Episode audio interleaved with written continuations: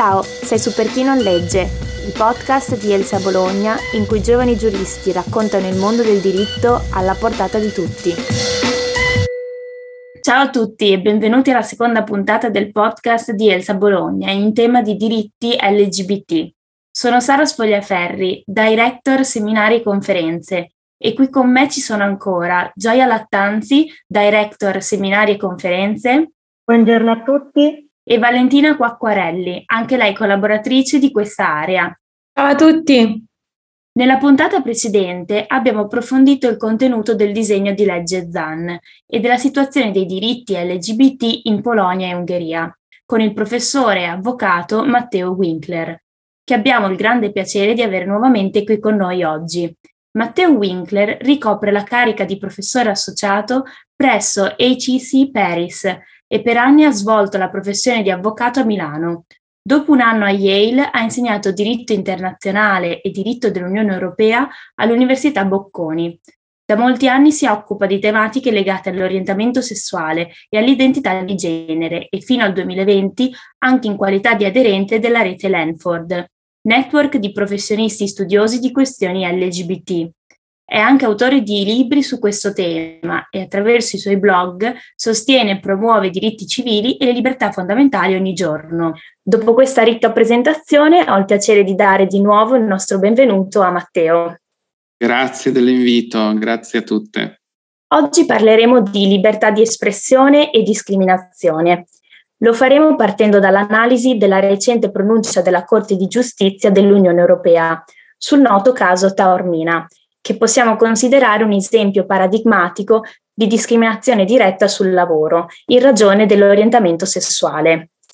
La vicenda vede protagonista l'avvocato Carlo Taormina, il quale nel corso di un'intervista ha espressamente dichiarato di non voler assumere persone omosessuali nel proprio studio legale, in quanto turberebbero l'ambiente. La causa è giunta fino alla nostra Suprema Corte, la quale ha sollevato questione pregiudiziale davanti alla Corte di Giustizia, la cui interpretazione è oggi rilevante non solo per il nostro ordinamento, ma per tutti gli Stati membri. Grazie all'impegno dell'associazione Rete Lanford, rappresenta la prima azione giudiziale in Italia per ottenere una condanna di un datore di lavoro per aver annunciato politiche discriminatorie nella selezione del personale. Sappiamo che il principio di non discriminazione costituisce uno dei capisaldi dell'Unione Europea e la sentenza del 2020 della Corte di Giustizia dell'Unione Europea sul caso Taormina, appunto, è arrivata ad affermare una nuova accezione di questo principio. Per questo le chiedo qual è la nuova veste che assume il principio di non discriminazione all'interno del contesto europeo? Dunque, è chiaro che questa sentenza eh, da un lato eh, innova perché eh,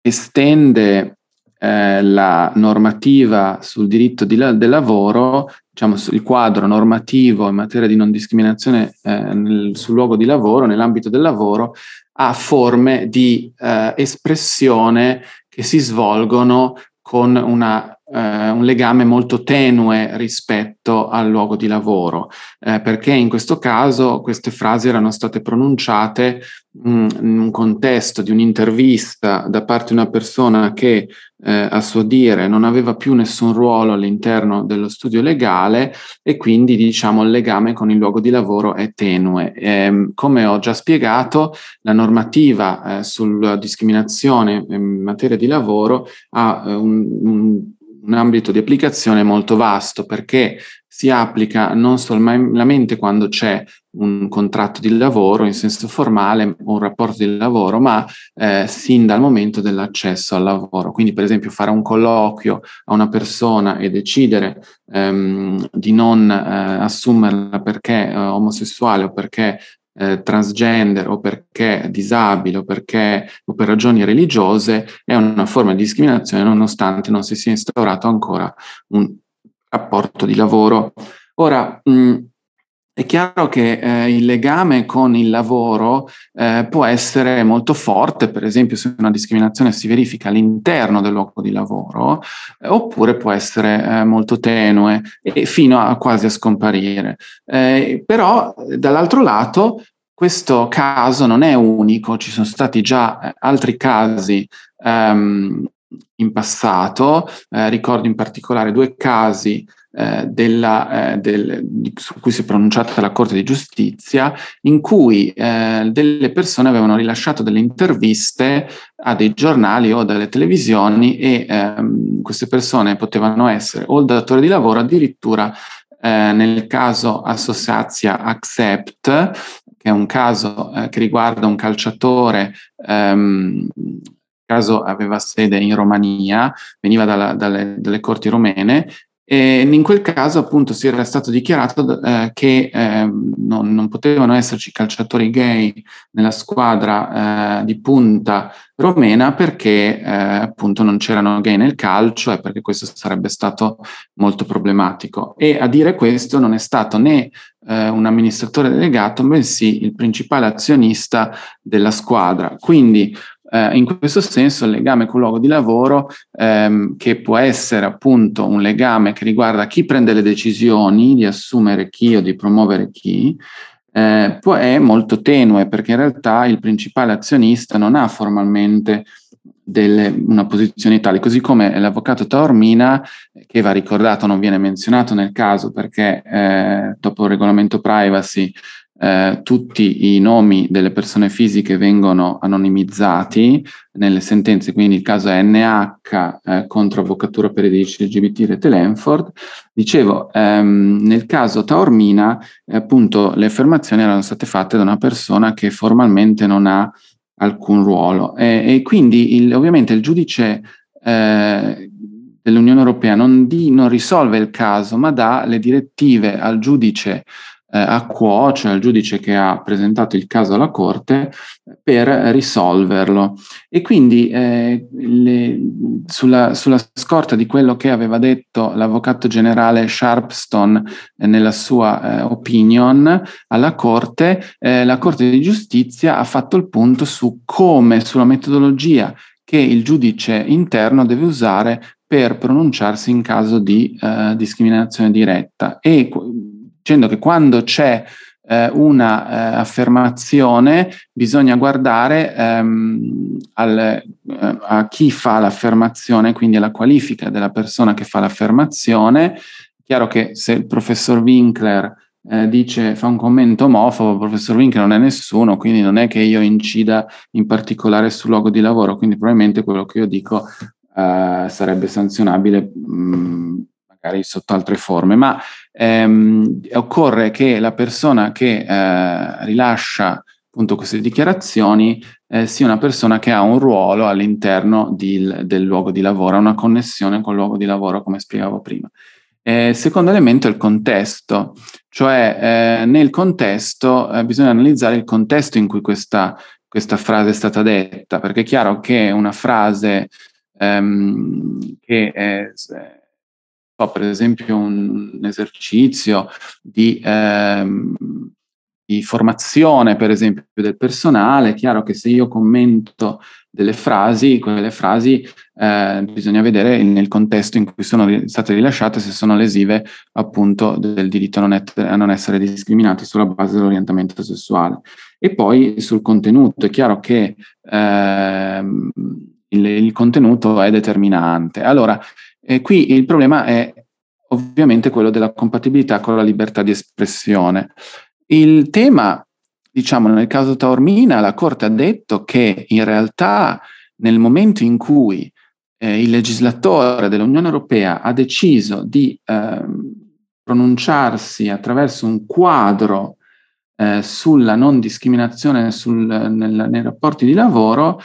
ha già tenuto conto dell'equilibrio rispetto alla libertà di espressione. Quindi, secondo la Corte, questo è un falso problema, cioè non c'è incompatibilità rispetto alla libertà di espressione. E in questo senso è molto interessante perché mh, se secondo la Corte il contenuto della, del diritto antidiscriminatorio ha già in sé un bilanciamento eh, su, con il principio di libertà, con la libertà di espressione, questo significa che il giudice interno non può eh, verificare, non ha il potere di verificare se eh, le dichiarazioni rilasciate siano meno compatibili con la libertà di espressione, perché questo, compatib- questa compatibilità è già stata valutata a livello legislativo sul piano dell'Unione Europea. Questo è interessante perché ehm, appunto preclude al giudice, ai giudici nazionali una valutazione in merito a quello che lo stesso Taormina aveva detto, perché nella causa eh, di, di, di, primo grado, eh, di secondo grado, poi finita in Cassazione, poi bisogna dire che dopo la sentenza della Corte la Cassazione ha confermato la condanna al pagamento di 10.000 euro più le spese legali. Ecco, dicevo, in questo, ehm, nel caso Taormina, ehm, le, le, le, forme di, ehm, nel caso Taormina, il, eh, le eccezioni eh, presentate dal, dal, convenuto, quindi dall'avvocato Taormina, all'inizio erano, avevano preso sommato un po' come dire sotto gamba eh, le, le, le, allegazioni da parte di Avvocatura per i diritti LGBT e poi invece quando c'è stata la sentenza di primo grado si sono un po', eh, sono un po solidificate, possiamo dire, eh, nelle classiche eccezioni di libertà di espressione, io ho esercitato questa libertà e così via. Ecco, la Corte sembra trovare un bilanciamento, quindi il bilanciamento già c'è e, e, e fa un po', ehm, come dire, lascia un po' il tempo che trova quello che viene detto rispetto a, eh, al rapporto tra libertà di espressione e non discriminazione e diritto discriminatorio, scusate, diritto antidiscriminatorio ovviamente, secondo cui la libertà di espressione prevarrebbe sempre. No, non è così. Il bilanciamento va effettuato eh, a livello normativo e eh, non è escluso, anzi la Corte dice espressamente che questo bilanciamento si trovi già nelle norme di legge. Infatti, eh, Matteo, valutando i fatti del caso e le conclusioni a cui è giunta la Corte di Giustizia, che lessico dei diritti viene utilizzato? Rimane ancorata ai vecchi schemi oppure riesce ad imprimere un nuovo regime linguistico proponendosi come giudice dei, tratta- dei diritti prima di giudice dei trattati? Dunque, qui mh, il problema del lessico è chiaro che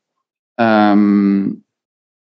il concetto di libertà di espressione potrebbe far pensare a un lessico libero, totalmente eh, sganciato da qualsiasi tipo di costrizione esterna, no? Io dico un po' quello che voglio, poi se qualcuno si offende, eh, pace, saranno problemi suoi. Ma in realtà ehm, quando parliamo di lessico noi non abbiamo questo concetto di lessico ehm, assoluto, questo concetto di libertà assoluta, ci sono delle, ehm, come dire, delle costrizioni linguistiche sul contenuto che riguardano per esempio il rispetto dell'altro o eh, il rispetto di alcune categorie. È chiaro che il nostro linguaggio si forma anche attraverso eh, quello che ehm, i giudici dicono, anche se in realtà non è che i giudici dirigono ehm, il nostro linguaggio, cioè non vorrei che si pensasse che appunto sono le, nelle aule di tribunale si decide cosa uno può dire e cosa uno non può dire, però c'è un limite normativo che è dato appunto dal fatto che la libertà di espressione non è assoluta, esiste solo negli Stati Uniti, eppure negli Stati Uniti c'è un continuo dibattito su cosa sia permesso e cosa, sia, cosa non sia permesso, mentre in Europa eh, la libertà di espressione ha un un ambito di applicazione molto più ristretto rispetto agli Stati Uniti. In effetti eh, trova un limite, per esempio, nella, mh, mm, la, nella, libertà degli altri, nella reputazione, del, nel, nell'onore e così via. Ora è chiaro che se il lessico è un lessico omofobico, eh, io ho, non ho un, eh, un una vittima specifica, ma vi- le vittime sono un po' tutte le persone omosessuali, è chiaro che questo ehm, crea dei problemi perché allora eh, bisogna individuare chi ha legittimazione ad agire rispetto a questo tipo di violazioni. E la risposta eh, ce la dà appunto la Corte di Giustizia che dice che le associazioni possono ehm, agire in giudizio a tutela di vittime,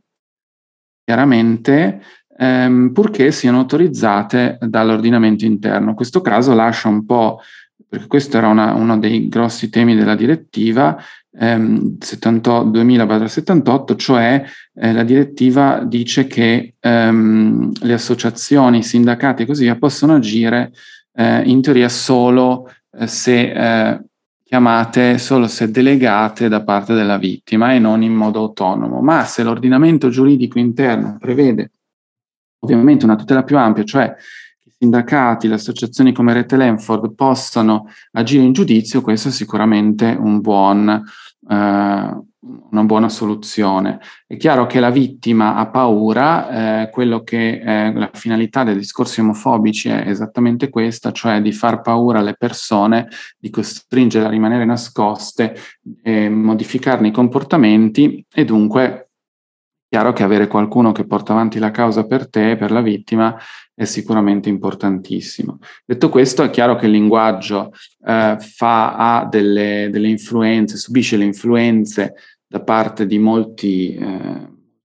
attori sociali, ehm, culturali, storici e così via, eh, ma ehm, questa complessità sicuramente eh, il linguaggio è cambiato, possiamo dire che si è cambiato negli ultimi decenni, si è entrati in un ambito in cui, in un momento storico in cui c'è più attenzione a quello che si dice, soprattutto l'emergere dei diritti LGBTQI ha fatto sì che quando si parla di queste persone si debba usare un linguaggio dei diritti, appunto, che non è semplicemente il linguaggio. Una volta si usava un linguaggio della religione, no? una volta quando si parlava di omosessualità tutto era ridotto appunto alla competenza della Chiesa eh, e a, diciamo, a una competenza della morale. Oggi il mondo è cambiato perché siamo riusciti eh, a ehm, inculcare nella società l'idea di ehm, di adattare il proprio linguaggio al linguaggio dei diritti, cioè che quando si parla di omosessualità non si parla affatto di religione, non si parla affatto di benedizione,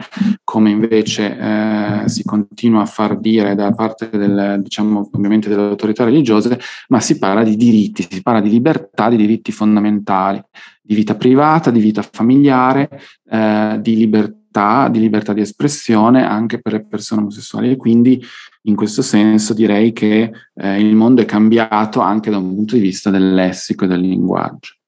Dopo che è stato riconosciuto dalla Corte di Giustizia che le dichiarazioni rese da Taormina rappresentano una discriminazione nell'accesso al lavoro,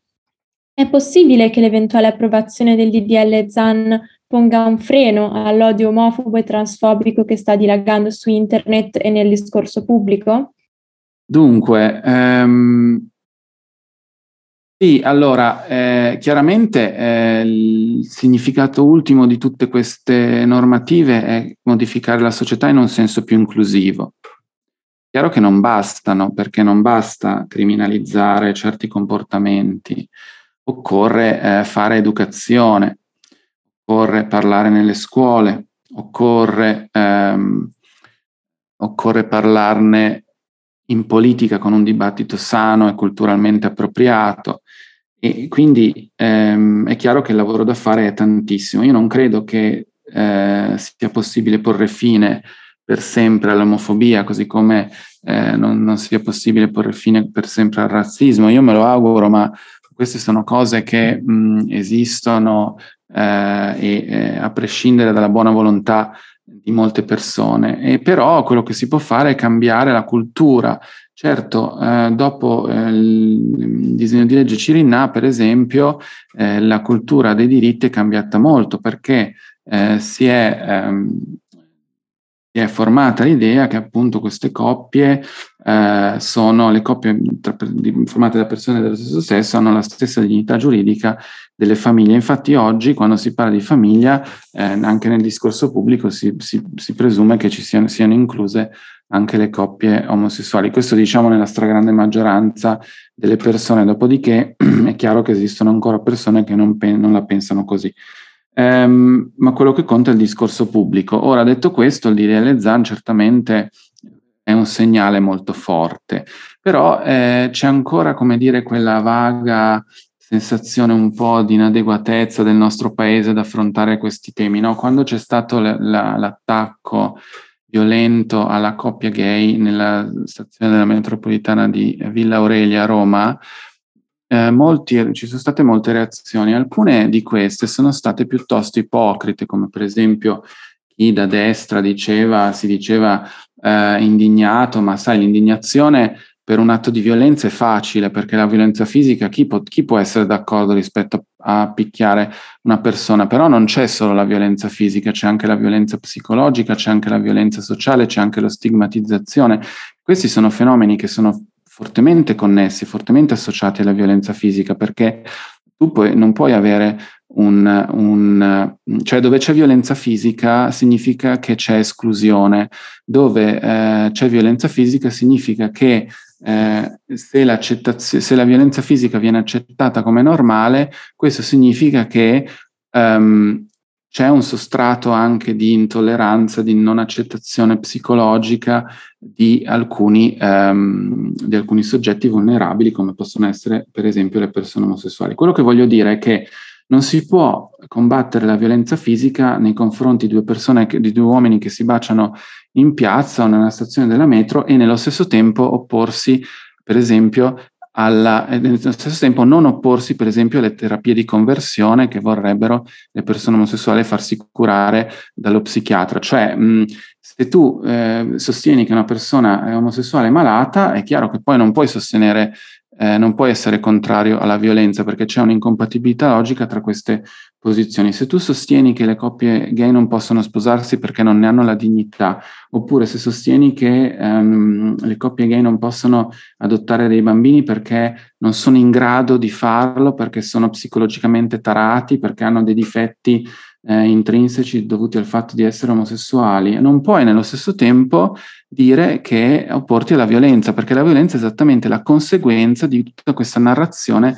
che, che vai formando. Quindi c'è una certa ipocrisia e poi c'è la solita superficialità. Per esempio, sono rimasto molto colpito dalle parole di eh, Elena Bonetti, che è il ministro delle pari opportunità, la quale ha detto eh, siamo contro la violenza e le discriminazioni senza se e senza ma, e poi dopo non si capisce quale sia la, la sua posizione sul DDL ZAN. Allora, o noi combattiamo le battaglie e lo facciamo seriamente e eh, con la coscienza che queste battaglie vanno combattute con gli strumenti del diritto, gli strumenti della politica eh, a 360 gradi, oppure eh, ci rassegniamo al fatto che mh, la violenza c'è e che non la possiamo combattere, ma è chiaro che eh, non si può essere superficiali, non si può essere politicamente neutri rispetto a questi temi. Se sei politicamente neutro, come dice eh, il bel eh, libro di um, Ibram Kendi, How to be an anti-racist, come essere un antirazzista, non esiste eh, il razzista neutro. Se sei neutro vuol dire che sei razzista, o sei antirazzista o sei razzista. In questo caso io direi o sei eh, omofobo eh, oppure eh, sei contro l'omofobia, non c'è una via di mezzo, una, ogni via di mezzo significa dare spazio a pensieri e parole eh, omofobiche, questo è un po' il mio pensiero. Ringrazio molto Matteo Winkler per le sue considerazioni e anche questi interessanti spunti di riflessione che ci ha fornito. Il caso Taormina è sicuramente un esempio di lotta contro le discriminazioni e l'interpretazione della Corte avrà un indubbio riflesso su tante altre associazioni, magari che potranno agire giudizialmente per contrastare discorsi d'odio come in questo caso. Quindi eh, salutiamo Matteo. Grazie a voi di avermi invitato, è stato un grande piacere. Alla prossima e vi invitiamo a rimanere sintonizzati sul canale Per chi non legge, in cui approfondiamo sempre nuovi temi di diritto, ma anche di attualità. E alla prossima. Ciao a tutti. Vi aspettiamo per la prossima puntata. Ciao.